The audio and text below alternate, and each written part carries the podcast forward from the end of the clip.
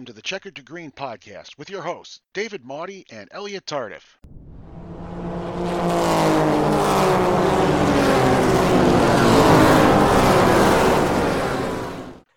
Good evening, good morning, good afternoon, whenever and wherever you're listening to this. This is From Checkered to Green, the podcast all about racing as told by three lifelong racing fans and from time to time talking about the business aspects of racing. The green it takes to take the green. Welcome, everyone, to episode 19. I am David Maudie alongside my colleagues Elliot Tardif and Ryan Kolpak. Gentlemen, good evening. Howdy. Good evening, all. How are you all doing? Well, um, dealing with uh, a few uh, stray showers and storms here this evening, this Friday evening, May 28th. Um, and to be honest with you, that's not a bad thing. There's a little bit of a drought going on in much of North Carolina right now. Um, and of course, the uh, respite to the drought happens to come during the NASCAR race weekend over in Charlotte Motor Speedway. Um, but uh, looking earlier, it, it appeared that they were able to get cup practice off without a problem. And uh, getting into the truck race this evening, I think they're uh, in pretty good shape as well. So maybe some some additional unsettled weather as we go through the weekend here. So that could be something to keep an eye on, especially for tomorrow in the Xfinity race back over by Charlotte but uh, that could be also uh, an issue for uh, indeed most of the state, and especially um, later Saturday and then into Sunday uh, as you go further east out towards the coast. So, usually our beaches are big, big attractions during um, an extended weekend like Memorial Day. Um, but uh, we'll see how much Mother Nature helps or hurts with that uh, this coming weekend. Yeah, definitely. We got some rain up here in, in New York State. A bunch of local tracks have thrown in the towel for tonight, possibly tomorrow as well. Some tracks are have decided that they're um, because of Mother Nature that it looks like rain may win out, but hopefully things will get better. It looks like we're gonna have a night a um, decent Sunday and then a very nice Memorial Day around here. Uh, we're pretty much in the same boat here in Buffalo. Like not the most favorable start off to the Memorial Day weekend. Here we topped out at about 45 degrees. It's been gray and rainy pretty much the entire day. But fortunately, as the weekend progresses, we are on the upswing as far as weather quality goes. The rest of the weekend through Memorial Day is going to be bright, sunny, and each day it's going to progressively step back up to those warm temperatures that we know and love around here. So we're going to call the weather today a necessary evil just to, you know, get it out of the way early. That, uh, definitely. And, um, you know, it, it, rain actually hasn't affect, um, hasn't just affected here. It's actually affected Indy today and Carb Day. So, gentlemen, shall we jump into our checkered segment and talk about some open wheel racing? Let's do it. Let's go. All right. So, let's kick it off. If any of you listening have watched it last week, the Grand Prix of Monaco was ran. Uh, it was ran on a non-traditional Memorial Day weekend. It was ran the one week before Memorial Day. Something new that Formula One um, did this year, something that they went back to, um, they used to do. And it was a very interesting race right from the beginning. Charles Leclerc qualified for the pole, and after taking the checkered, all of a sudden he crashed. Um, they they went they looked there was there was questions was he gonna make it was he gonna was he not they thought it was the gearbox they looked they changed it should be fine and then all of a sudden they discovered another problem right before the race the left um, side drive of the car the drive um, portion of it was um, damaged it was something that they they did, uh, that they missed that they thought was fine. They thought it was more gearbox. And with that, um, Charles Leclerc could not start the Grand Prix of Monaco. And in his home track, he has not been able to um, take a checkered flag in any of those races. That left um, the number one spot open. Uh, Max Verstappen and Red Bull went to the officials asking if they could move to the grippier number one slot. They said uh, no, he, st- he still has start with two. And with that said, um, he took the green and beat Valtteri Bottas out um, right into the corner. Um, he just beat him right off there. Lewis Hamilton actually qualified seventh, his worst starting position of the year. And it was Max Verstappen leading from start to the end, um, winning it, leading all 76 laps. Um, Carlos Sainz was, was second in the Ferrari. Um, Lando Norris was third. Lewis Hamilton just could not gain the ground. They had they they just it was just tough tough going for him. He ended up where he started seventh, and Mercedes had another issue, and that was with Valtteri Bottas. And in on his pit stop, Bottas was doing well. He was up in the top in top three, looking for a podium. Came in for his pit stop, and the tire could not come off. They machined the nut to the car when they went to go try take off with the air gun. Um, they tried again, couldn't get off. That was it. They can't change the wheel, and his day was over. Um, as of right now, um, latest reports that wheel is still stuck on the car and having to be machined off in England um, or being taken off um, and cut off in, in England at the facility. So, um, other nobles, Vettel got a top five. He finally got points this year. Um, Daniel Ricciardo was 12th. Fernando Alonso was 13th. Um, it was a, a clean race, not many incidents. Uh, Yuki uh, Tsunoda and actually uh, Lando, um, I believe it was Lando Norris as well. Both had gone black and white flag warnings for cutting the corners. Um, they did not um, do that after, so no penalties were given. But big shakeup in the standings as Verstappen, with the way Hamilton finished, takes the lead by four points. He's got 105.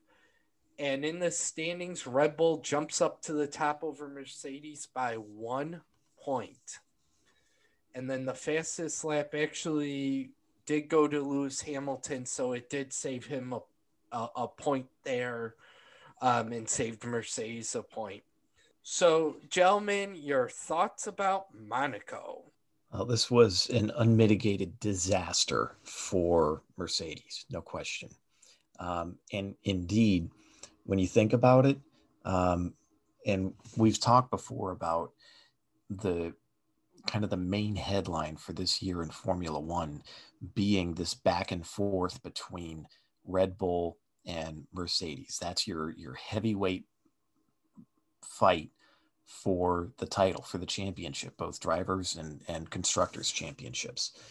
And thus far, while Mercedes appears to have maybe a little bit more speed than the Red Bull cars do, the Red Bull cars, uh, the Red Bull team s- seems to be able to execute with a little bit better strategy and also um, have have the cars there at the end and not not have any major problems uh, during the race.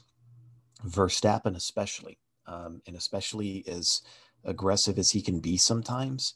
Uh, case in point was a few weeks ago, I think in, I think in Portugal, um, where um, uh, he and, and Hamilton got together early on, um, but he made it work and he was able to to bring home the win. While you know Hamilton, for all in you know he was he he should have had a much worse day than he did that day.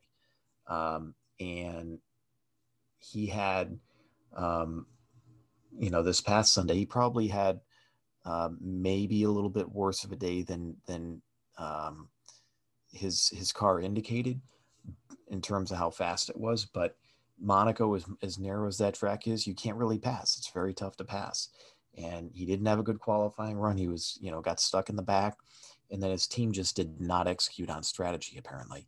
Um, on the uh, on the radio, Hamilton was very frustrated at that because he gave away a number of positions during the uh, the pit stops, um, and it sounded like he he was on a strategy to maybe outlast them on that first stint, and they brought him in early anyway.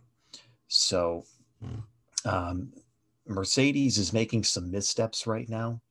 Um, and the fact that Hamilton is only four points behind Verstappen um, for all of the problems that he has had thus far this year um, speaks, I think, more to his luck than um, the the team that he has right now relative to Verstappen.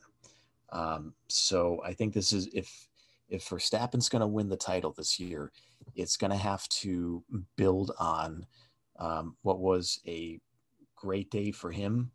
Uh, it was a good day for Perez as well, finishing P4 after starting ninth. Um, so, a very good day for him. Um, and just building on this for the rest of the year. Uh, there's, you know, a lot of races still to go. This this is race number five um, of the season, according to racingreference.info.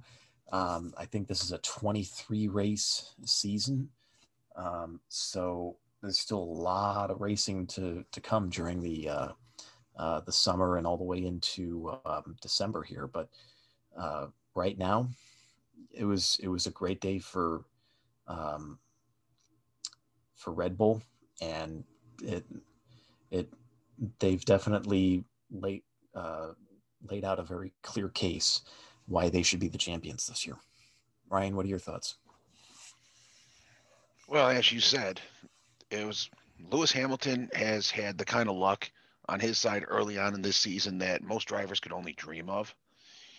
And whether this turns out to be an unfortunate cascade effect through the rest of the season or just, you know, an ill placed bump in the road, the next race will be the deciding factor on that. And if they can hopefully turn that around, they could put themselves right back into contention with Red Bull. But I, I pray that this isn't a sign of things to come, especially for the Mercedes team overall, not just for Lewis Hamilton. Because I don't think anybody besides Charles Leclerc had a worse time at Monaco than possibly uh, Valtteri Bottas because to get knocked out of a race of no fault of your own, that has to be the ultimate in frustrations. But one thing that's I think you know slightly underappreciated from Monaco is Carlos Sainz like extremely solid performance for Team Ferrari. It's the strongest they've looked in geez a while. Mm-hmm. So I think you know his team should be you know, very, very proud of themselves for that performance. And who knows, maybe they could be the sleeper building up. You never quite know, especially this early in the season. Most certainly, and and I mean, it, Monaco has probably not been kind to Mercedes over the past few years, and you look at everything. Um, that is is going on with them. And you know red bulls definitely i mean you guys points are all valid. It's you know could this be could this race being a turnaround? Now granted any race can can turn the momentum back in their favor. So we, we do have to see what happens in the next race for them. But yeah it's definitely not good But no, um, and as a matter of clarification, too, um, earlier I mentioned uh, maybe Portugal, um, or yeah, Portugal, where uh, Verstappen uh, took it to Hamilton early. Um, that was Imola, um, yes. and not Portugal. Yeah. So uh, yeah, Imola. Thank you. Yeah, thank you, sir. So with that said, The other thing that happened this past weekend was Indy qualification. Now, we did have a NASCAR event in COTA in Texas. Elliot's going to have more of that in our spotlight uh, because of the events that happened there.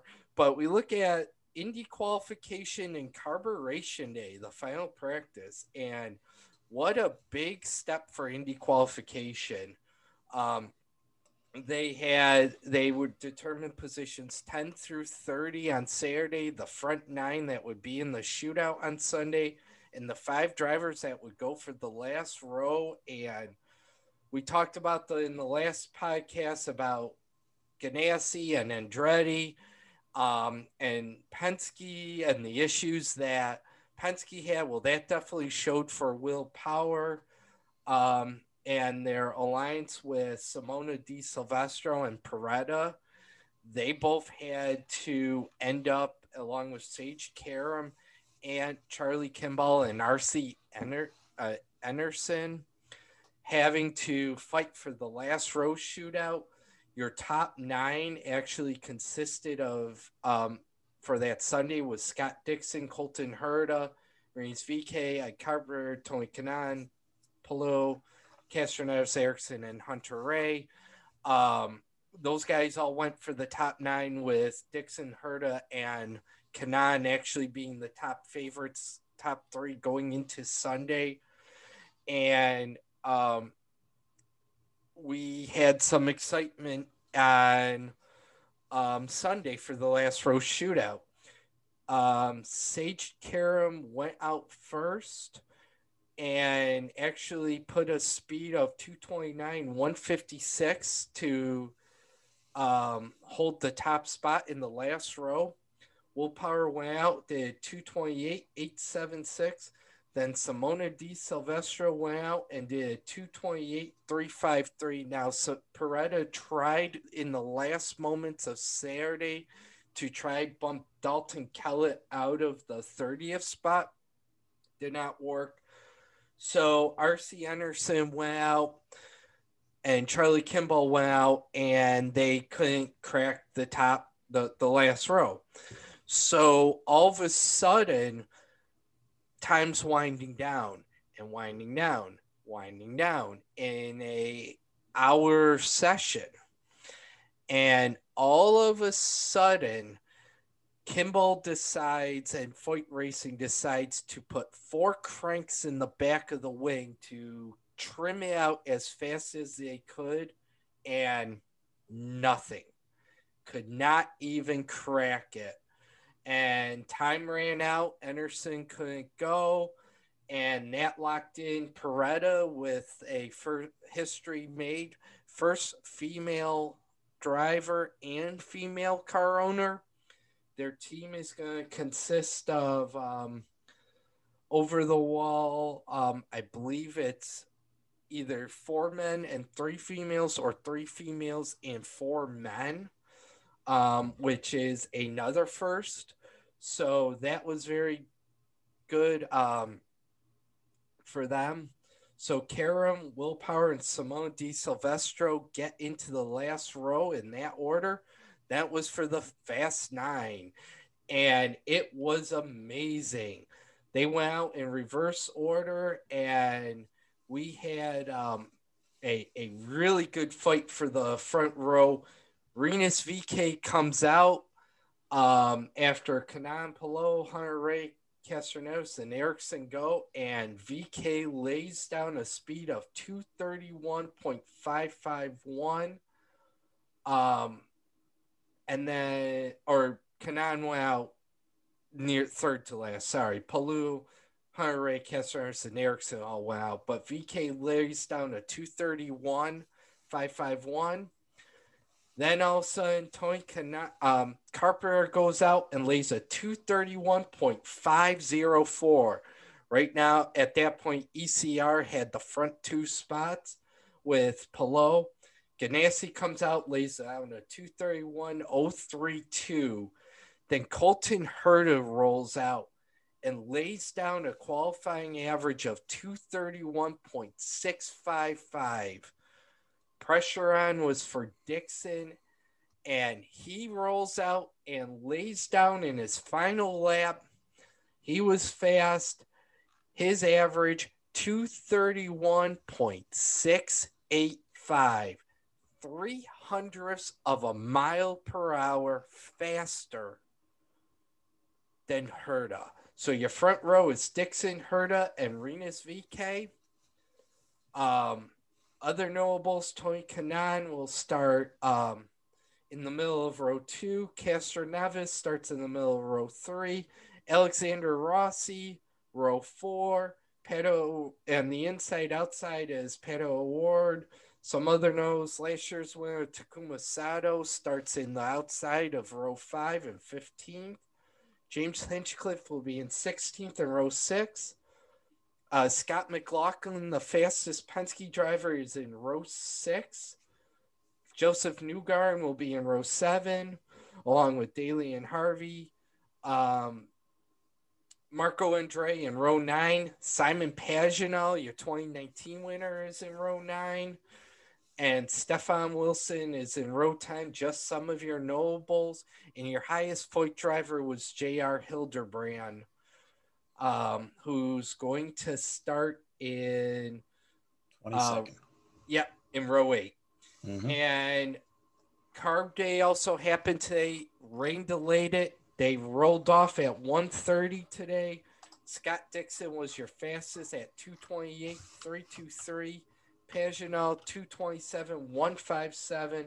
And Josef Newgarden 226, 856 was your top three. Penske showing some speed, but with carb day, remember the fastest is always not the best on race day, as you've got 500 miles and three hour, three plus hours of racing. Gentlemen, your thoughts. Ryan, would you like a first crack at this one? Yeah, thank you, sir. Uh, the that hair's breadth of a difference between Scott Dixon and Colton Herta, some of the most exciting qualifying I've seen in a good long while. It plastered a smile on my face that stuck there. And while I agree with your assessment on carb day, Dave, the fastest isn't always the best for that. But when it comes to the 500, if Scott Dixon can put the kind of performance across the entire race that we saw in the practices and the qualifying, I see a, a trophy in his future.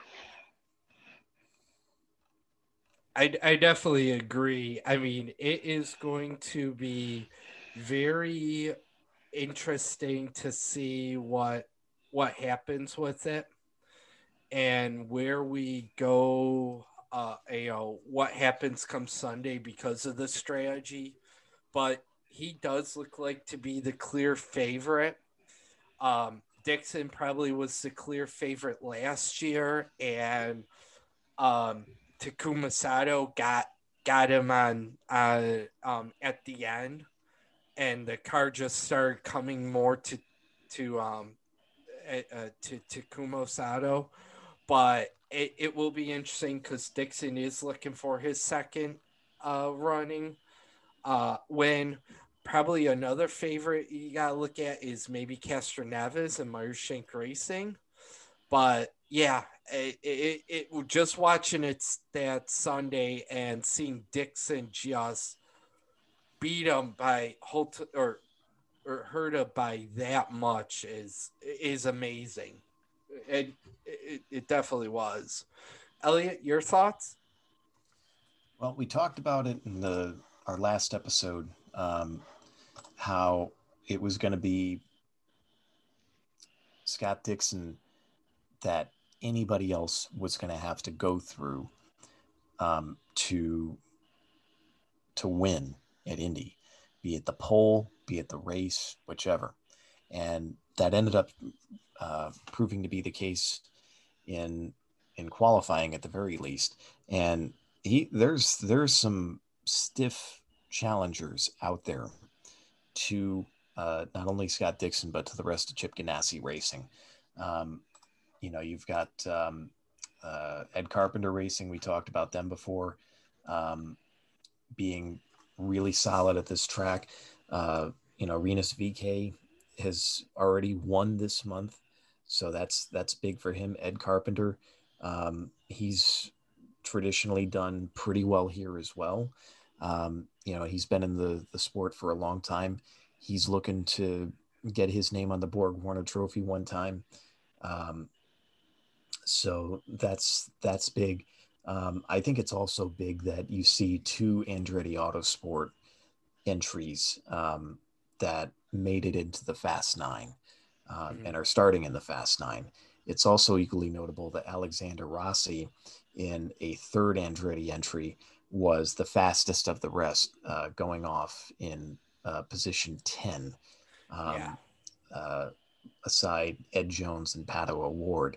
Um, as a clarification there, I uh, mistook Ed Jones last week for being with um, Ed Carpenter and not uh, Dale Coyne with Vasser Sullivan. So correction there as well. But with that said, um, uh, having uh, Meyer Shank represented in the top nine with Castroneves is a um, is a little bit of a surprise.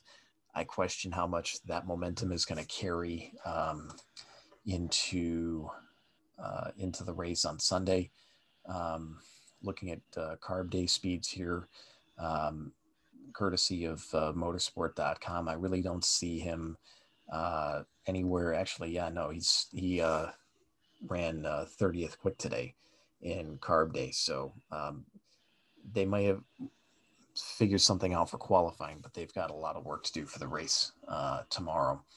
But um, looking at the carb day speeds today, um, here again, you know, Ganassi is, uh, you know, sending the signal that uh, we are going to be fast and you are going to have to go through one or more of our teams if you're not one of our teams. Uh, and in order to win the race. Now, with that said, uh, Sato and Rahal look like they've got some uh, some good speed. Um, and Andretti is uh, you know still up there as well with uh, Stefan Wilson and uh, Marco Andretti looks looks like they have some speed as well, um, running 10th quick in carb day after starting 25th. So uh, it's going to take a little bit of pit strategy, I think, for them to um, get towards the front of the field. Um, but there's some potential there. But yeah, definitely uh, Ganassi um, with um, I think Andretti, Carpenter, and uh, Rahal Letterman being the main challengers for uh, for the the Indy 500 uh, uh, win, uh, being the main challengers for the for the Borg Warner Trophy on Sunday. Um, as for Team Penske, I don't think they've got the speed this year. Uh, AJ Foyt doesn't have the speed either. I think they'll be lucky to um, have somebody in the top 15. Um, uh, McLaren uh, even though Rosenqvist had some speed uh, in carb day today, I don't really see them doing all that well. Um, and uh, Meyer Shank, I don't know. I don't. I don't foresee them doing well either. Um, it was um, it was great to see Paretta Autosport make the field with Simona Di, uh, Simona Di Silvestro, um, but um, they've got some work to do as well um, if uh, they're going to be competitive on Sunday. So we'll see what happens there. I, I definitely agree. I mean, I, I mean, especially with, with Penske and Will Power, or I mean, he, he he's gonna have to work pit strategy to them. Um, I I will say this: probably anyone who's who didn't qualify within the top, um, you know, top twelve probably is going to need a good pit strategy for that. So, but we, we can touch more of that when we preview Indy in our um, green segment. But right now, we've got to turn it back over to Ryan, bring the car in, and get it um, checked over. And Ryan's going to talk to us about our social media and where to listen. This is From Checker to Green.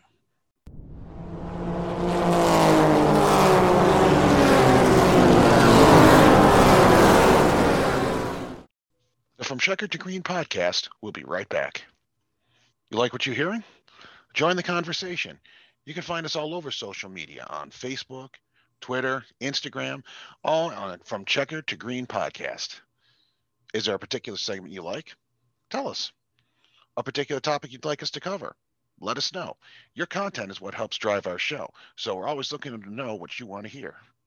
And if you're enjoying this episode, find the rest of our library. You can find us on podcast.com as well as Apple Podcasts at the From Checker to Green podcast. We hope to hear you soon. And now, back to From Checker to Green podcast.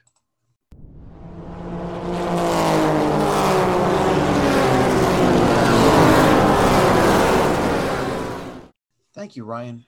Our spotlight this week focuses on the recent races at the Circuit of the Americas in Austin, Texas, and most notably, the issues with the weather uh, during the course of the race weekend, um, most notably during the running of the Cup race on Sunday, um, where there was, it started off relatively dry, but then got wet very quickly, um, rain coming down with at least moderate intensity, um, leading to essentially no visibility at different parts of the track for the drivers. And that led to a couple of very scary wrecks um, and a lot of very strong opinions afterwards about racing in the rain. Um, the rain did lighten up a little bit um, for the mid part of the race heading into stage three, uh, but then picked up again um, late. And NASCAR was left with no choice but to throw the caution and eventually um, call the race 14 laps early with Chase Elliott taking the checkered flag.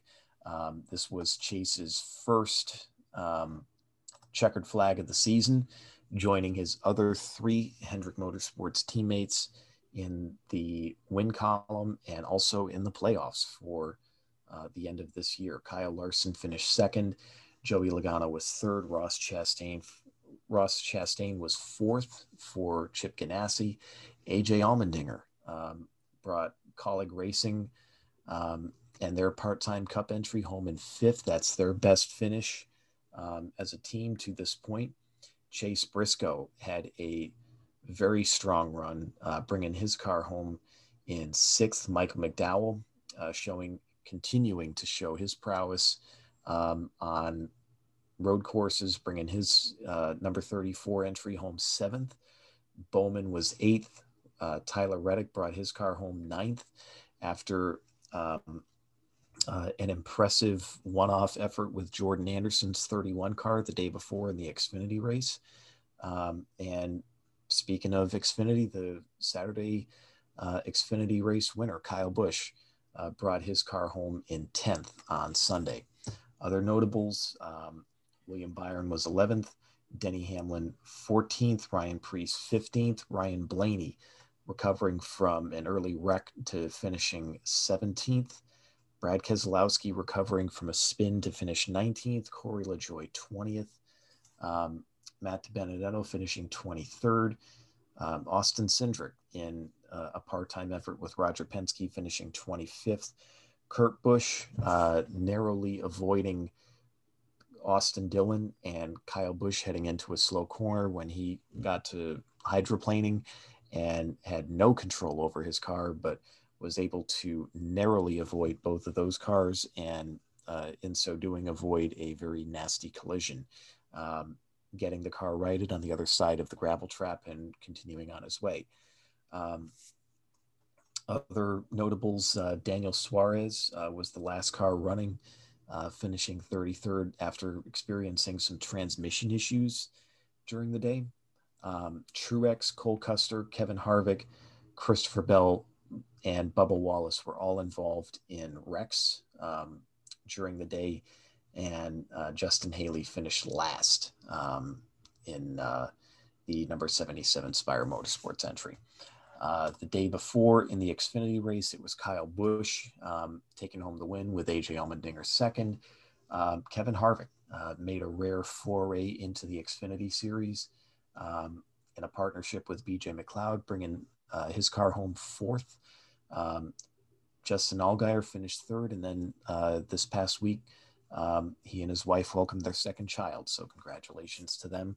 Um, Austin Cindric finished fifth. Harrison Burton, Cole Custer, Tyler Reddick, Justin Haley, and Jeb Burton rounded out the top 10 there. Michael Annett was 11th. Jade Buford, um, in his first season, uh, brought his number 48 entry home 15th. Riley Herbst recovered from a spin to finish 16th. Brandon Jones was 17th. Um, Andy Lally and Spencer Pumpelly, uh, two road course specialists, uh, finished 18th and 19th, respectively. Um, Myatt Snider was 21st.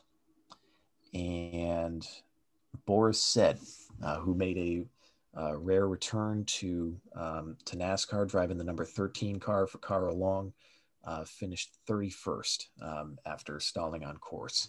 Noah Gragson and his terrible, horrible, no good, very bad year uh, continued with an engine failure early, and he finished dead last in 36th. So, uh, gentlemen, first, uh, let's get your thoughts about the um, uh, the finish, and then we'll go ahead and uh, break down some of the issues with the rain and um, what uh, what was so controversial about running in the rain. But first, let's talk the results. So, David, what are your thoughts? Well, I, I, I gotta you know cover you know the the um, talking about the results and Chase Elliott. You know, Hendrick has finally um, ticket or punched their ticket for all four of their drivers into the playoffs now. So a quarter of that field is Hendrick cars. And it, you know, we were waiting for Chase Elliott. He kind of knew it was going to happen um, you know, chasing afterwards that, oh, you know, is, you know, I didn't want to win my first road course this way, which he didn't, but you know, now that you know he's won a few road course races, he'll he'll take it this way. Um, you know, if anything, and he's in the playoffs, it's going to be a solid lock. So I, I think that was good. Um, Kyle Busch, um, I just I I don't know. I I think their strategy was off and the tires went away from him. Um, but his brother Kurt Busch navigating through that and you know the uh, you know going off course and just kept it going, turning around and got back in and didn't even get a caution on it. Um, that was good. Uh, yeah, Kyle Busch won won the day before, and you know that's bad. Um, you know, his trend is he'll do these Busch races and he'll, you know, he's a clear favorite. But um, Todd Gilliland, uh, the the truck race was good. I, I did watch that, and he, you know, he he he did well. Um, Tyler Ankrum was up there, and you know, Gilliland just kept fighting, and I, you know, he he got the best of it. So yeah, I, I, think the racing results were good. Um, I'm really thrilled that Chase Elliott actually finally got his win this year. Ryan? Massive congratulations to Chase Elliott on getting his win this year. I was really hoping to see him, you know, be able to defend his title this year competitively and not go out with a whimper. So I'm glad to see he's in contention in the playoffs. And another little note I don't know if you wanted to notice, but with Chase Elliott taking the win this time, it was the 800th NASCAR Cup Series win for Chevrolet. So, you know, congratulations to them. That's a major milestone. And the other thoughts that I have about, well, I'll pull up later when we're talking about the running in the rain. But still, all in all, congratulations to Chase Elliott. And, you know, hopefully he can, you know, flex that racing muscle of his and maybe, you know, salvage the season yet. That is true, and um, yeah, there was some uh, some debate about you know some um, yeah some debate about you know um, Chase Elliott winning the race in the way he did, um, knowing that he was on a different strategy that otherwise had the race run to its scheduled completion um, may have taken out taken him out of contention for the win. Um, but with that said, as we all know, Chase Elliott has been in contention for a number of wins, um, especially earlier on in his career, uh, that were undone um, in various forms or fashions, and uh, a fair number of them uh, not really of his making. So, um, you know, you you win, you you uh, uh, you lose ones that you should have won, and sometimes uh, you win one. You know, you win some that you may not have otherwise had an opportunity to. So uh, that's racing. But uh, with that said, though, let's um, uh, let's talk about the rain and let's talk about why this was uh, such a big deal um, and what went right, what didn't go right, and why this is important for NASCAR going forward. So, uh, to lead it off, um, as we talked about, uh, there were some problems, especially early on in the um, in the event, with uh, some very bad wrecks. I think this was in stage one, um, where you had a, a, huge wreck with uh, Harvick, uh, Bell, Blaney, and Bubba Wallace. Um, and then later on, you had um, Martin Truex getting into the back of Michael McDowell, and then uh, running very slowly with a damaged car, and then uh, Cole Custer f- running full speed into the back of Truex's car, a la Kasey Kahne into uh, the back and underside of Kurt Busch, uh, excuse me, Kyle Busch at the end of the Coke Zero 400 at Daytona in 2009, I believe it was.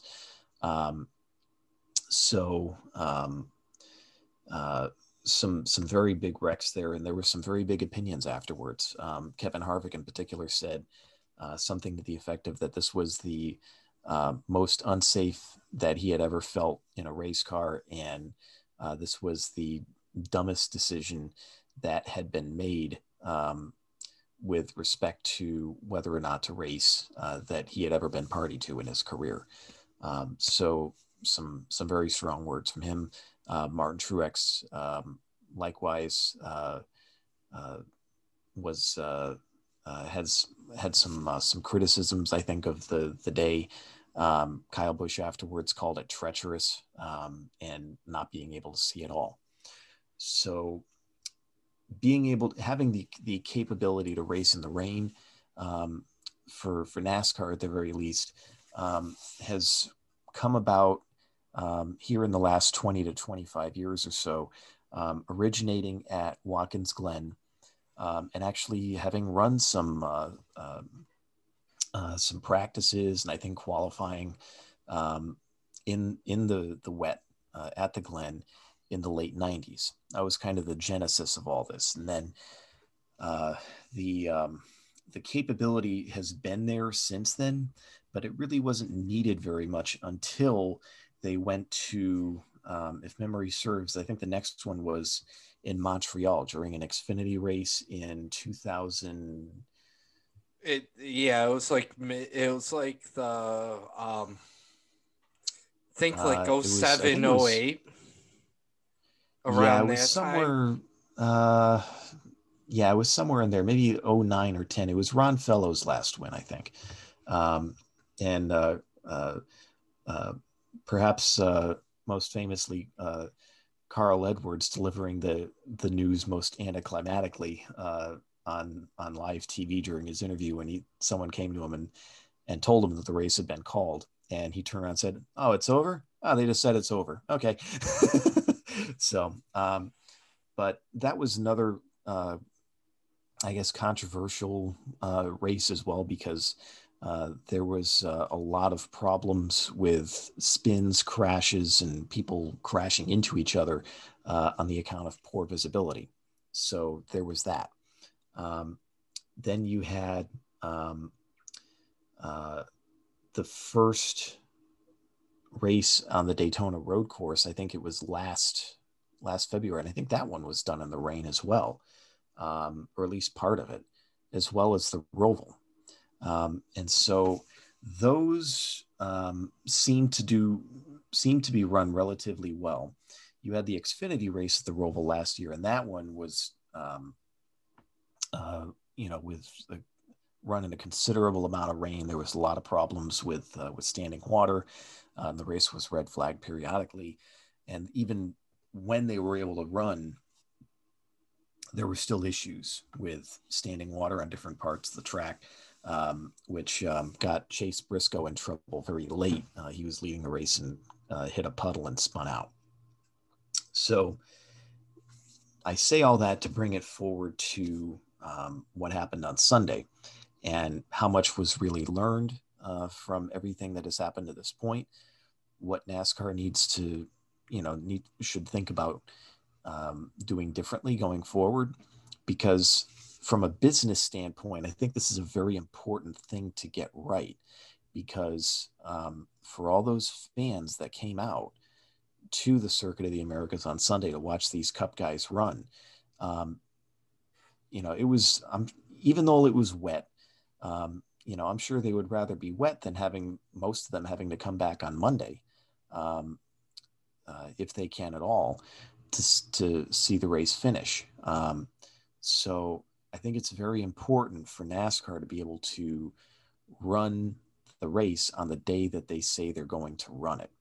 Um, and that's important not only for ratings, as we certainly saw with Daytona um, uh, earlier this year, but also with uh, with the fans that come out and um, are hoping to see uh, to see a race and hopefully a good race. Um, you know whether or not uh, Sunday's race was a good race or not is you know uh, somewhat debatable. But the fact of the matter is there was a race there, um, and I think that the Circuit of the Americas proved that they're very much up for the task of hosting stock cars at their facility. And this is just me personally talking, but I hope they come back and uh, hopefully under better weather conditions uh, do return and run there. But um, so those are some thoughts to um, uh, carry forward into this discussion. Is it's important for um, for them to be able to run in the rain. They're talking about it now, maybe with ovals, but where do you draw the line? So with that, um, David, I'll, I'll um, yield to your thoughts and, and, hear what you have to say. Well, the, the first thing I, I gotta say is I was I, I was bothered by COTA um, with how the rain was. Um, I, I think that first wreck between Harvick and Bubba Wallace and not being able to see um, was was very dangerous that backstretch. Um, for a track like that, I just don't think it's good for Cup guys to run in the rain. Um, I mean, if you did, if you did anything, um, you know, maybe smaller tracks that works on, like a Watkins Glen, where you could navigate a little bit better. A lot of drivers are familiar with it. Um, I I don't know if this was because you know the the flack from Bristol that came out and said, "Well, why ain't you guys running in the rain? It's a dirt track." When they literally had flooding going on and it wasn't safe. Um, and here they run in the rain and it wasn't safe, um, especially for a new track that they're not familiar with. Um, I I will say um, I don't see this working too well if this happens at Sonoma or at Daytona. Case in point, the Xfinity Series at the um, course in Daytona um, this year had a couple serious wrecks in in the rain because it got really heavy. Um, I just I just don't I, I'm just not I I thought I was in favor of this, but I think at this point you got you gotta put your limits. If you can't see, you need to stop it right there and then. If it's the next day or if it's gonna be bad, then stop it right there and then. I can see sprinkles, um, maybe a light shower, maybe a moderate, but not that heavy. Um, those cars kick up a lot of rooster tails, a lot of spray. Um, you, you and, and it's just not stock car racing. It happened with Formula One this year, in um, Italy at Imola. Um, the the rain was bad in the beginning. It, it made it very difficult for the teams to for the drivers to operate. So I just I just think that it's um I you talked about calling the line short track racing. Forget that. You can't do it. I, I mean, it, it it just wouldn't work on a short track. Um, I mean, I case, uh, case in point, I was watching Canandaigua uh, Land of Legends racing broadcast, and they had heavy rain that cleared out a, a dirt track, and the hot laps were half speed and single file. So you're gonna go single file on a on a racetrack, um, on an oval. I, I, I think NASCAR. I mean, they owned up to it, but um, I I'm gonna say it. They could have killed somebody out there Sunday. Literally, they almost did. Absolutely. Yep. Um, I think it's they were very fortunate in how those wrecks played out. I'm thinking about Martin Truex, where even though he was damaged, he was still able to keep his car going straight. And that alone, I think, saved him from, you know, a, a, a much worse fate than uh, than what ended up happening to him. He walked away, thankfully. Um, you know, had something happened with um, his steering such that he uh, turned and hit the wall and then came back off at um, at an angle and was stopped on the racetrack when Cole Custer was was coming in at you know 150, however fast he was going, um, would have been very bad. Um, so, um, so yeah, there there needs to be some pretty clear lines drawn um, because no question, uh, the speed deltas that are there and the lack of visibility um, is um, it's a matter of time uh, and not very much before uh, serious problems arise um, if uh, if this is repeated. Ryan, what are your thoughts? Uh, I've been told that I, at times, can be harsh in some of my criticisms. So, you know, think of me what you will. But the decision to continue the race in the level of driving rain that was occurring after what happened to Harvick and Bubba Wallace the only word that comes to my mind for that level of decision making is reckless. It was a reckless decision to keep that race going. There's a certain amount of rain where you can operate safely. And there are simple proactive decisions that they could have made. For example, if it wasn't for the first handful of laps, I would have said, you know what, start your cars with the rain tires on them. Because that can eliminate um, some traction issues for light to, I'd say, maybe even moderate level of rainfall. They would still have to be careful, more so than usual, but it could be manageable. But driving torrential downpours where you lose all visibility and for reasons that I don't know if I will ever truly understand, they continued that race. Like you said, uh, I believe it was Elliot pointed out that you, are gambling with people's lives, and specifically based on the crash, uh, Martin Truex Jr. and Cole Custer.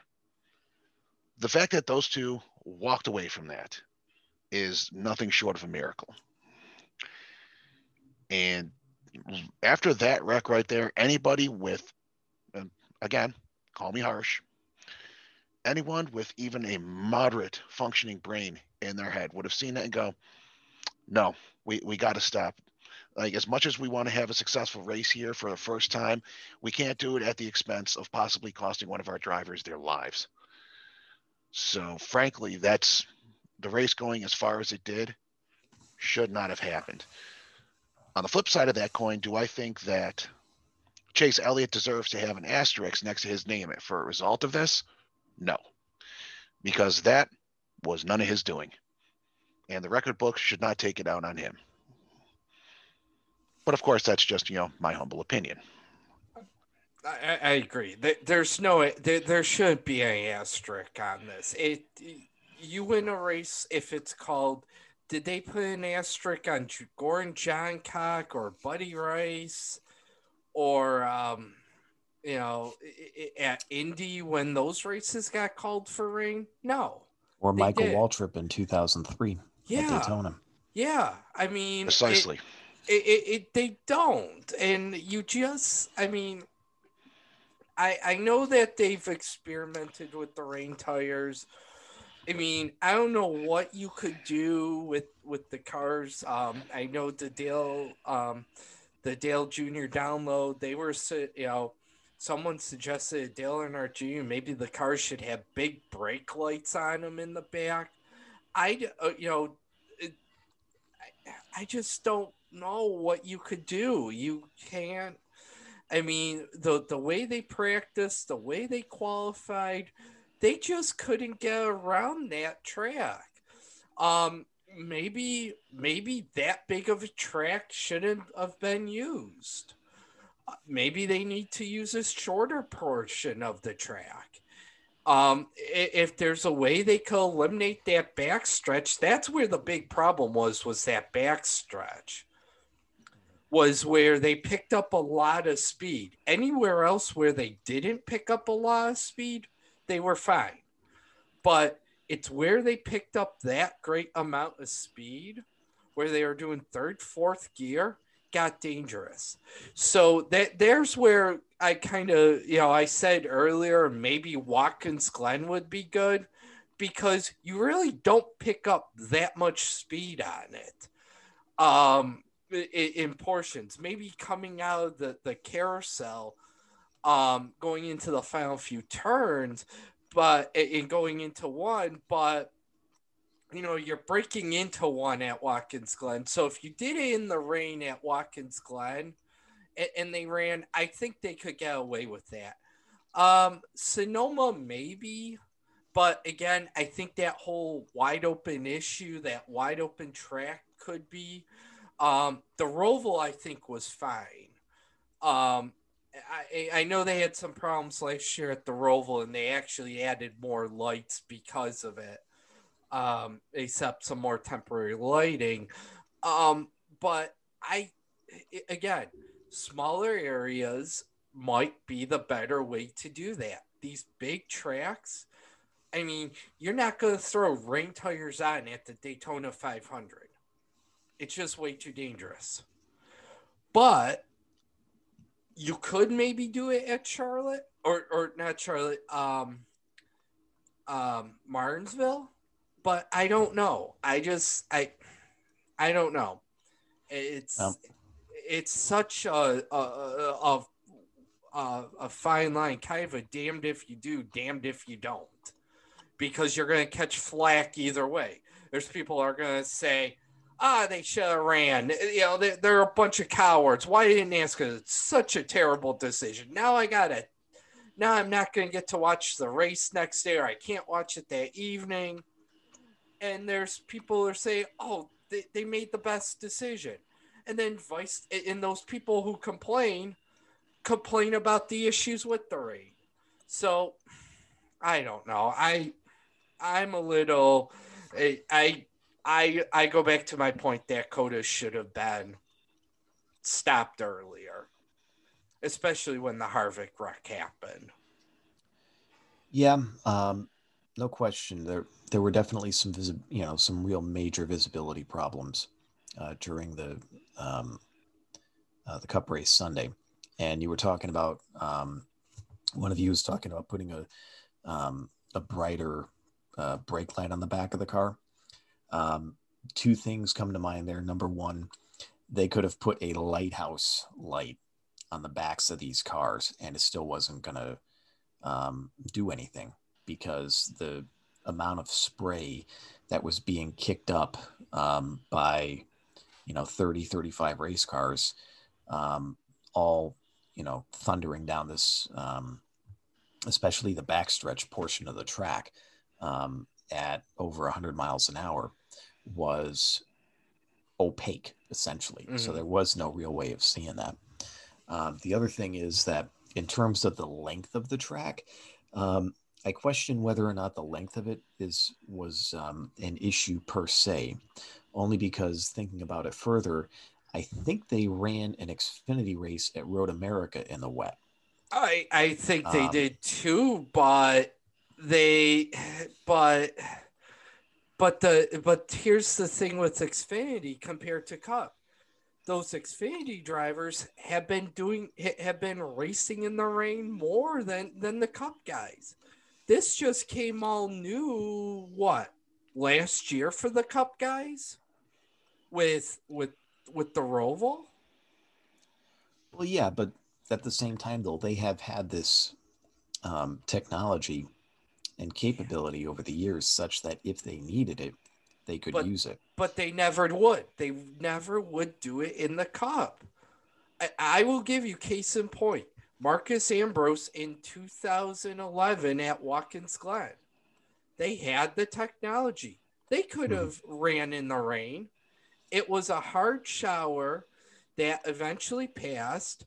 They they held it and then they were going to go try drive the track and another shower came through. Mm-hmm. it, why not? I mean it, i think they waited on cup a little too long. And now they're mm. now they're now they're having the issues just like with Xfinity when they did in the beginning. So it's they've got it, nascar's going to have to figure something out.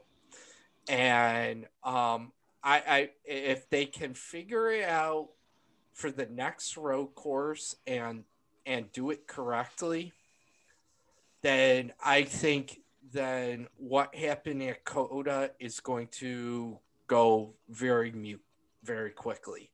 But if they have another issue like that, I I think that I think racing in the rain's done. Well, another thought too is um, the amount of water that was on the track. Um, you know, was uh, was another problem, and that goes to you know that that's directly correlated with how hard it's raining. Um, and listening to the um, the scanner traffic during the race, um, especially you know during the, I think it was stage 2 um, mm-hmm. there really wasn't a lot. It was you had some light drizzle, some you know some some really light stuff and they were able to do pretty good. Um, spotters were able to see, you know, relatively well. So, um, and they went to single file restarts. So it, that in and of itself was, you know, fairly manageable. Mm-hmm. It was when the rain picked up again that they said, okay, we've got to stop. Yeah. Um, now, going forward, that may be, you know, kind of the the uh, the operating uh, you know thumbs up thumbs down is mm-hmm. do you have a steady rain or not?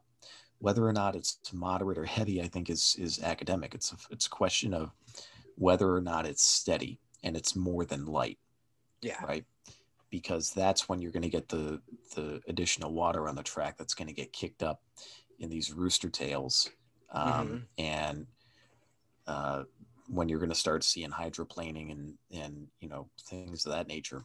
So um, that I think might be where the line is drawn, regardless, be yeah. it road courses, short tracks, wherever else they decide to try to run this technology. If it's raining at a certain rate, then it, then the race is stopped. I I, I agree with you. I, I, I definitely agree with you on that. Um, it, it for sure. Um, it, and if that comes to a point, then they may have to decide.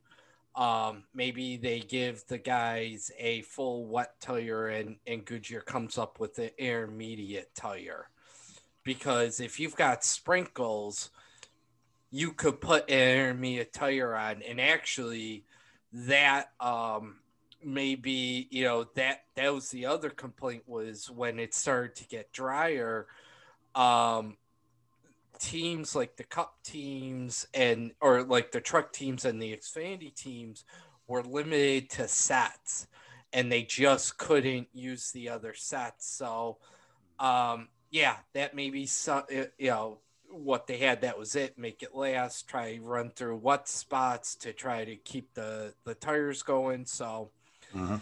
I, I I think I I you know I think I gotta see what happens. And I admit I didn't listen to the scanners. Usually I do um when I can, and that was a race I didn't.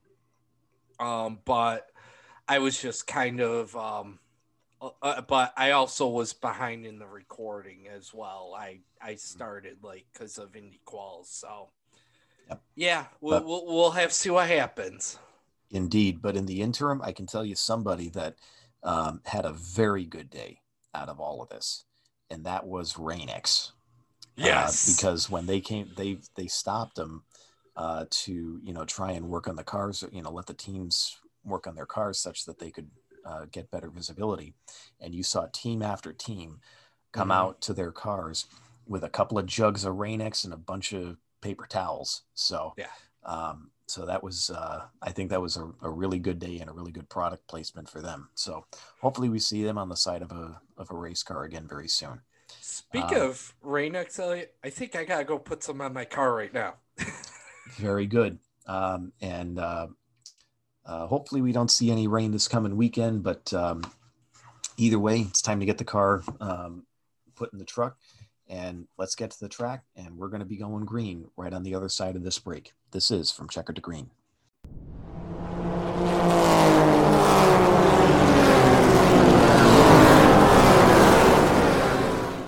We'll be right back to the From Checker to Green podcast.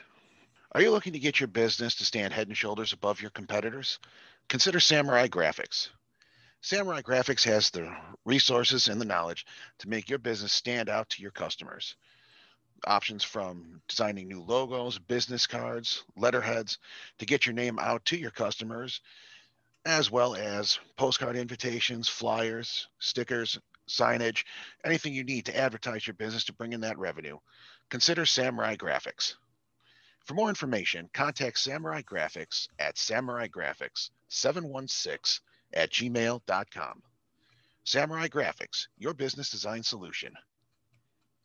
And now we're back to the From Checker to Green podcast.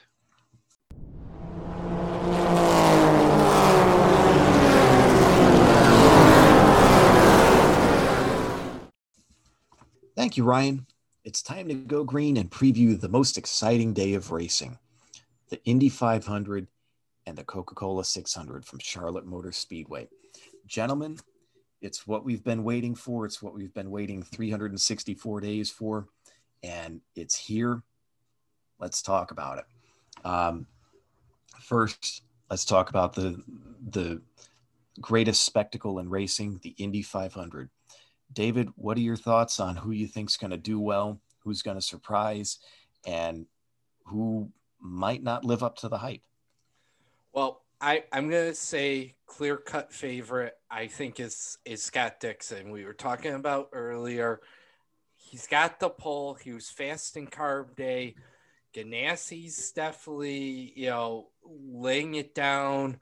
Um, I but but but he you know if anything like last year or or previous years something could you know one thing strategy off could could do him in but i think he's the clear cut favorite hands down uh colton Herta's definitely up there um i think somebody who who's gonna have a good day is um is probably Pato O'Ward and Rinus VeeKay. Um, look for those guys to be up front. Rossi always puts it out on race day. Um, he- he's he's just there.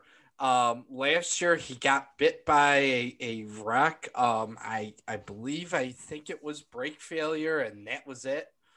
Um, he's you know he's always good.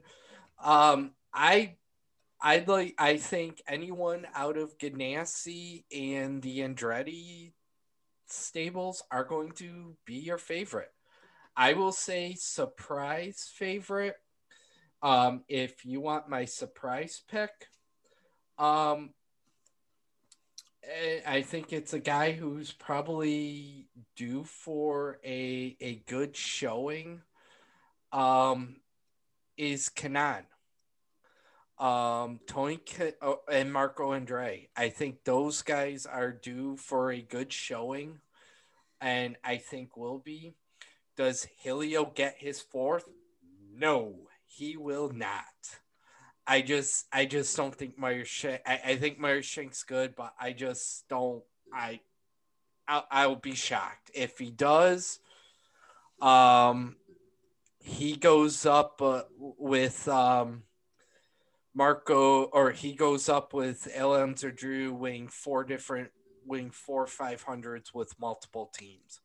Um, but that will be interesting. I think your best rookie will be McLaughlin. He's going to probably get rookie of the year honors. And finally, I think Simona Di Silvestro does put enough good showing in. They have that Penske Alliance. Um, Roger Penske was very, very pleased that they made the field. Um, today, he was talking about it. it was something that he pushed. So I think I wouldn't be surprised he shares some race, you know, that Penske team shares some race day secrets for them to do well. Um, and I think she puts a good showing in. Um, which which will be good. So um, yeah, that's what I think. oh, and I will put it this way: um, it will come down to um, a late pass at the end um, in the closing laps for someone to win it, whether that's Dixon or someone else. But it will happen. Clean start, great finish at the end. Here's hoping. Ryan, what and, are your thoughts? Well, as Dave put it, Scott Dixon is the clear favorite here. He had the speed, he's got the position.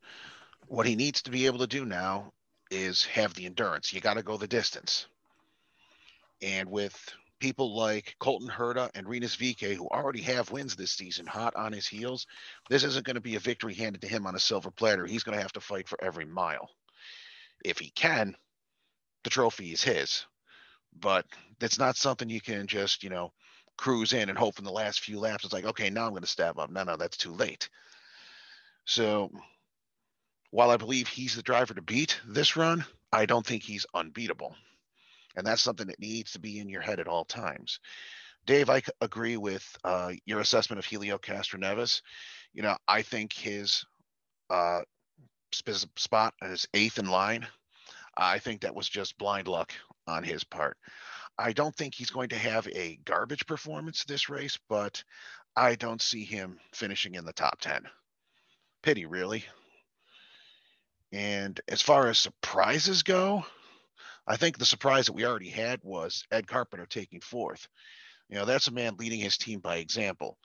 So I think it would be unwise to sell him short.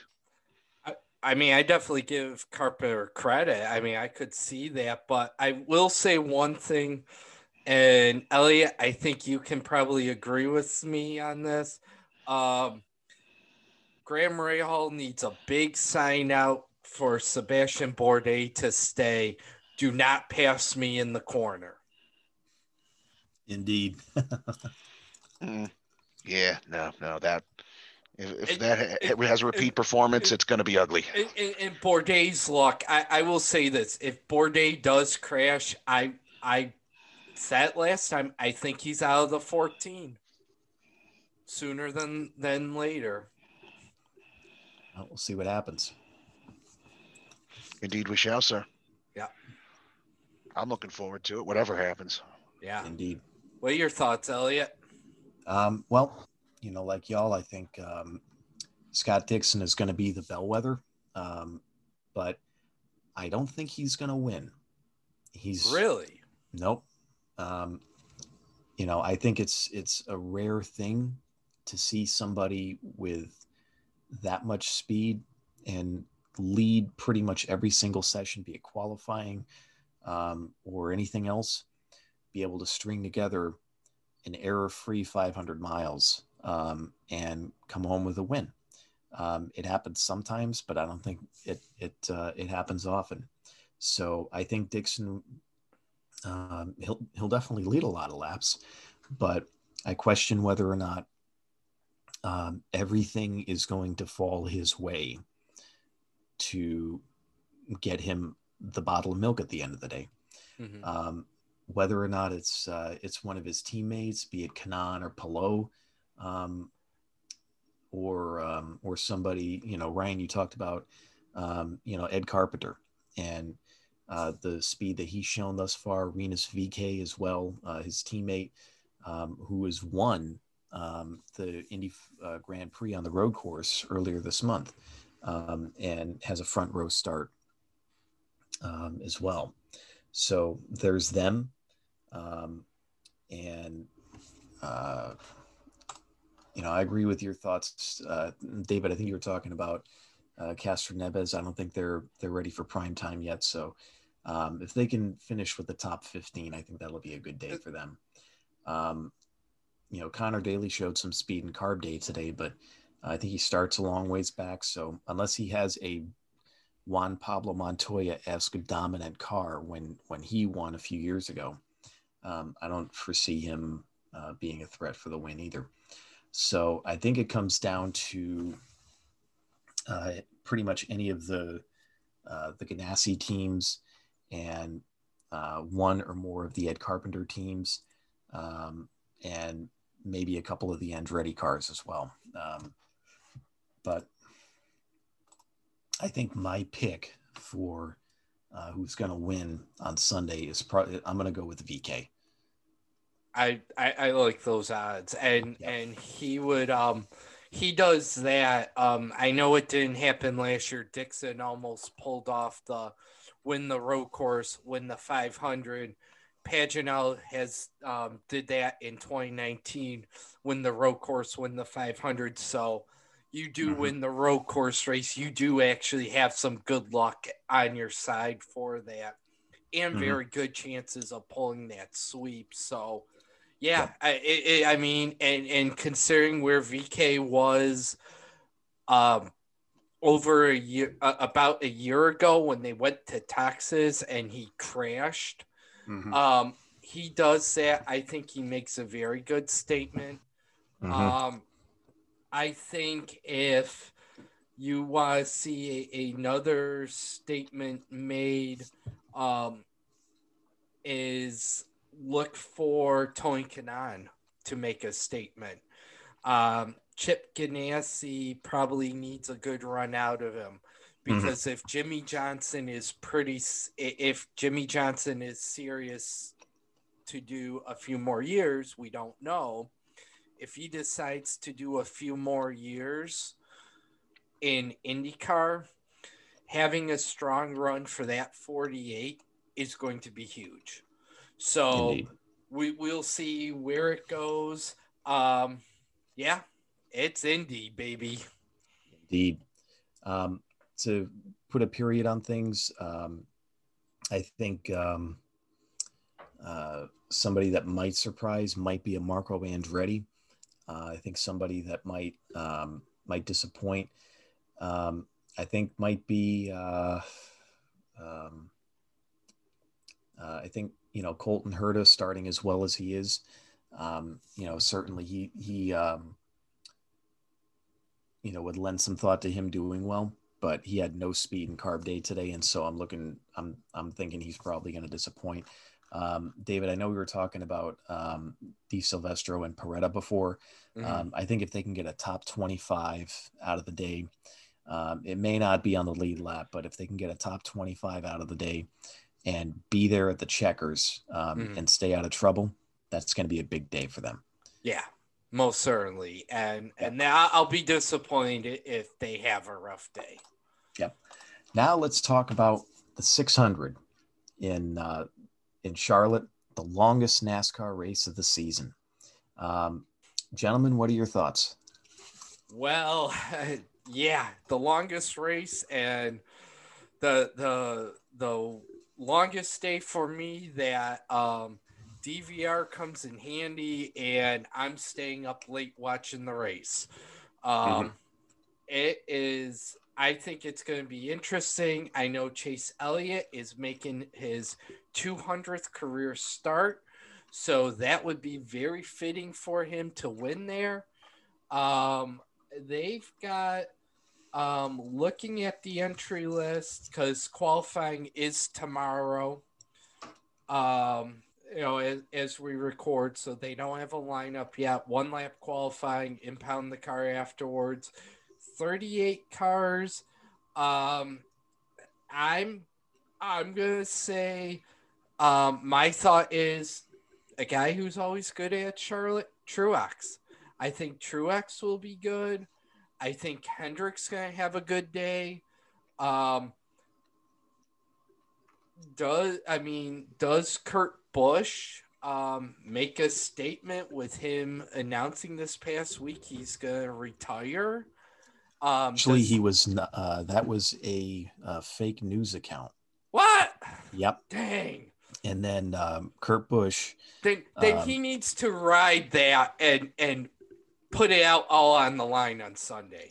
Well, he will, but in the interim, uh, he put out a video um, uh, of the segment of Wolf of Wall Street, the movie Wolf of Wall Street, um, where uh, Leonardo DiCaprio, his, his character, um, uh, was going to leave and then abruptly changed his mind and said, I'm not leaving. Uh, Kurt Busch superimposed his face on top of Leonardo DiCaprio and put that out on his on his Twitter. Um, well, so it, I, it definitely caught, so, um, you know, set the uh, the NASCAR Twitter sphere a buzz. First at the rumor that he was retiring, and then uh, then finding out uh, from Kurt Busch himself, he's like, uh, "No, I'm not going anywhere." well, that so, fooled me. Yeah, see, that's um, how you turn something around in your favor. That, Mad yeah, respect that, for that. That somebody's trying to light light a fire under under him. So, um, maybe. Yeah. Um, I I'd like to see him do well. I, um, yeah, I. It, but if I have to, clear cut favorite will probably be Truex. Um, I kind of looking at, the field. Maybe a you know someone who I would be disappointed would be any of the Hendricks. Uh, Gibbs, do I think they're gonna have power? You know, I think they'll do well. They'll probably put on a decent show. The rest of them, except you know, I, I really think Truex could be there. Um, I um the other team uh, get ah, man. Um, I'm drawing a blank here. Oh, Stewart-Haas. Sorry. Um, uh, Harvick. Maybe maybe finally gets a breakout. Um, turns around nearing nearing getting flipped over at COTA um, like a pan like a pancake on a griddle, and um, maybe he has a good run. So but um, yeah, I I'll be disappointed if um if Hendrick has a bad day. Yeah, I think um, Hendrick for sure, um, and I think all the, pretty much all the Chevy teams um, look like they're um, they're a threat to win. Uh, just looking at today's practice speeds, um, Austin Dillon was uh, was quickest. Um, you had uh, Bowman and Larson in the top five as well. Uh, Erik Jones was up there for the uh, the Petty 43. Um, and then you had uh, Byron in ninth and Chase Elliott in 12th. Um, not a whole lot of blue ovals uh, at the top of the leaderboard. Um, and the Toyotas, you had to wait a little ways to get to them before uh, Kyle Busch in, in, 10th. Um, but with that said, this is going to be a race where clean air is king. Yeah. So if you can get your car running in a line where nobody else is, then it could be a very good day for you. So and, I'm thinking of these guys that can run the the top groove in particular. Mm-hmm. So drivers like your Tyler Reddick or um, or your Kyle Larson, those those kind of drivers that um, are known to get pretty comfortable running up next to the wall in the corners and having the PJ one up there as well. Um, so if they can get that figured out and be able to run that top line and be able to stay in the throttle um, much longer uh, than the competition, especially later on into a tire run. Because uh, typically, um, you know, the, the mid part of the race, it's a long green flag run, right? Um, mm-hmm. So stages two and three, I think, will be that.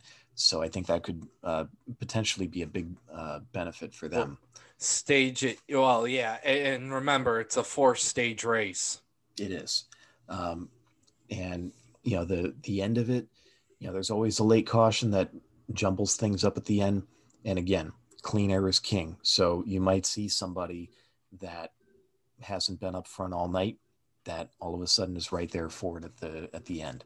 But for me, I'm going to take probably one of the um, the Hendrick cars. Um, I think they're uh, they're showing a lot of speed right now. Um, you know, could uh, Harvick or uh, Logano or Keselowski do something? Sure, but I think I think they're going to have to go through um, the uh, the Chevys and uh, potentially maybe one of the Gibbs cars too, one or two of them. But um, uh, but I think the the uh, somebody from from the Chevy brigade will probably carry the day. Ryan, what are your thoughts? Honestly, I wouldn't be overly surprised to see a repeat winner at Charlotte. Honestly, I think currently coming in strongest in that arena would be Martin Truex Jr. with three wins on the season so far. So you got to say his chances are at least, you know, decent to good. But I think you're right, Elliot. I think when it all boils down to it, it's going to be one of the Chevys that's going to, when it boils down to it, it's going to end up carrying the day. That's kind of what I expect out of it. All in all, super stoked for this coming weekend and all the racing it holds. I think it's going to be a good time. Indeed. Yes, sir. So, transitioning now to our final thoughts for this episode. Um, David, I'm going to um, uh, let you carry us through this. Uh, um, our final thoughts today are about uh, somebody that's been in the sport for a very long time and a well deserved honor that was recently given to him. Yes, thank you, Elliot. And it, the person we're talking about is Dr. Terry Trammell. Um, if you have heard of his name, or if, um, or if you've heard of his name, or you probably have, um, if you follow IndyCar racing, his name's come up quite a bit. If you haven't, and you're hearing about him first time, I'm going to give you a little brief on this, on him. Um, Dr. Tra- uh, Dr. Terry Trammell um, is won the 55th annual Louis Schwitzer Award which is for his work on um, biomedical engineering for IndyCar drivers' safety. Um, Dr. Trammell is a um, he's done orthopedic. Um, he's if you read Dr. Stephen Olvey's book, um, Rapid Response, or see it on Amazon Prime, or if, if you've listened to the Dinner of Racers podcast, they've talked to Dr. Trammell. Um, he he liked racing. He grew up in you know he grew up following the Indy 500. He went to the Indianapolis Motor Speedway. Um, he tried working the the infield, the medical facility. Um, was okay. You know, it was okay. His experience, he said, and then he started working for Methodist Hospital, and he had to work Indy 500 race day because it was not considered a holiday. Um, some of his well-known accomplishments has been Danny Ongais in the 1981 Indy 500. Um, he helped reconstruct. He did a procedure to um, reconstruct the bone and put it back together in the legs that he broke um, in his horrific crash in 1984. He's um, Rick Mears almost lost both of his feet and um, due to a crash at Sanair. Um, and Dr. Trammell fought and got him back to Indy and got him recovered. Um, and most notably, Alex Zanardi in 2001. He saved his life with quick thinking. Um, if it wasn't for his quick decision, he would have um, probably uh, Zanardi would have lost his life right there and then. Um, so he's been part of the IndyCar safety team. Um, if you he, he's he was interviewed by ABC News in 1981 Indy 500. You can watch that on YouTube and see them talk to him about when he gives the update on Ongais. But um, some of the things he did was he also worked with Olvey to in the 90s to um, help develop data from crashes using the latest technology. They found out G-force database. They published papers regarding the injuries that occurred in IndyCar, and um, they figured out, you know, the need for the Hans device, and you know, they figured out how to get the Hans device to work in open wheel racing. Um, you know, he he did very well, and one of the him and Ovi probably paved the way for safety in IndyCar racing. Um, grand, we still have had li- loss of life, but um, you know, according to IndyCar.com, talking about the, just what he did was good, and this is this award is actually presented by engineers to engineers. So if you think of his accomplishments, he from the medical side, he really engineered a lot. And I, you know, he's one of the well respected doctors, um, him and Dr. Olvey. And I I'm really glad to see that that he won this award. Um, just because he's done so much for IndyCar safety and really helped paved it for dangerous times. Gentlemen, your thoughts?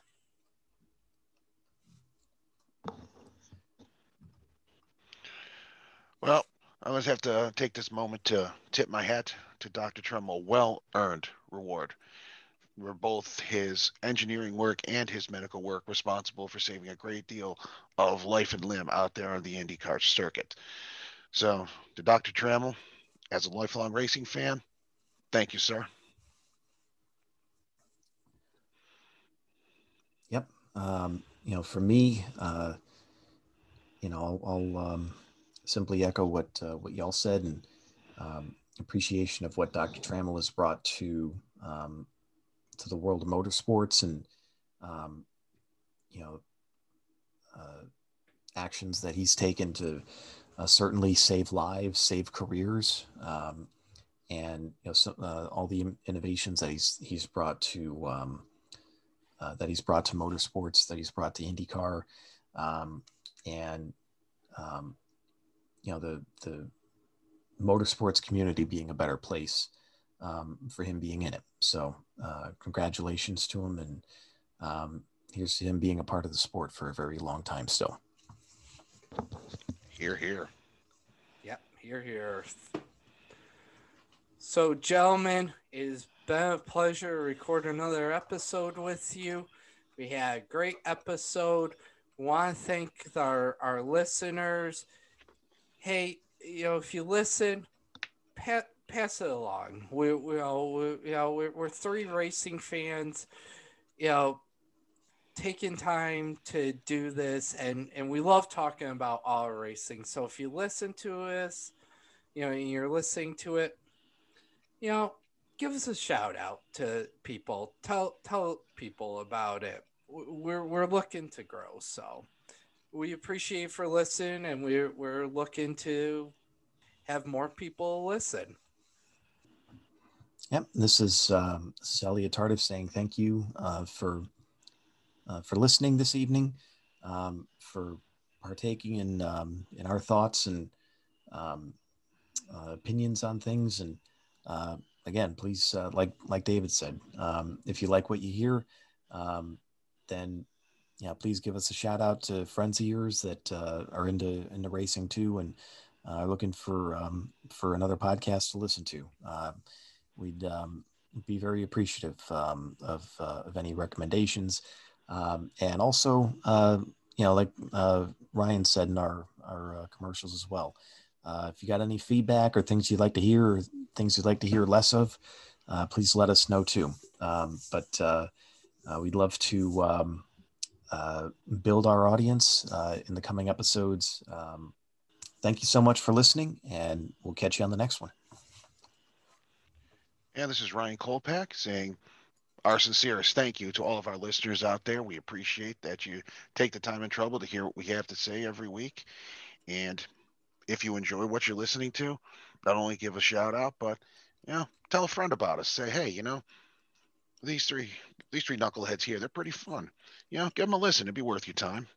We appreciate you for doing that. We appreciate you constantly supporting us.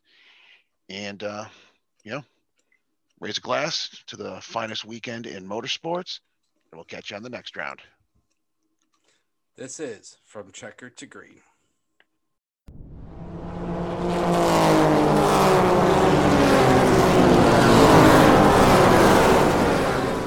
Thanks for listening to the Checkered to Green podcast. For more information, check out our Facebook group, Checkered to Green Podcast. Tune in next time for more insight into the racing business with the Checkered to Green podcast.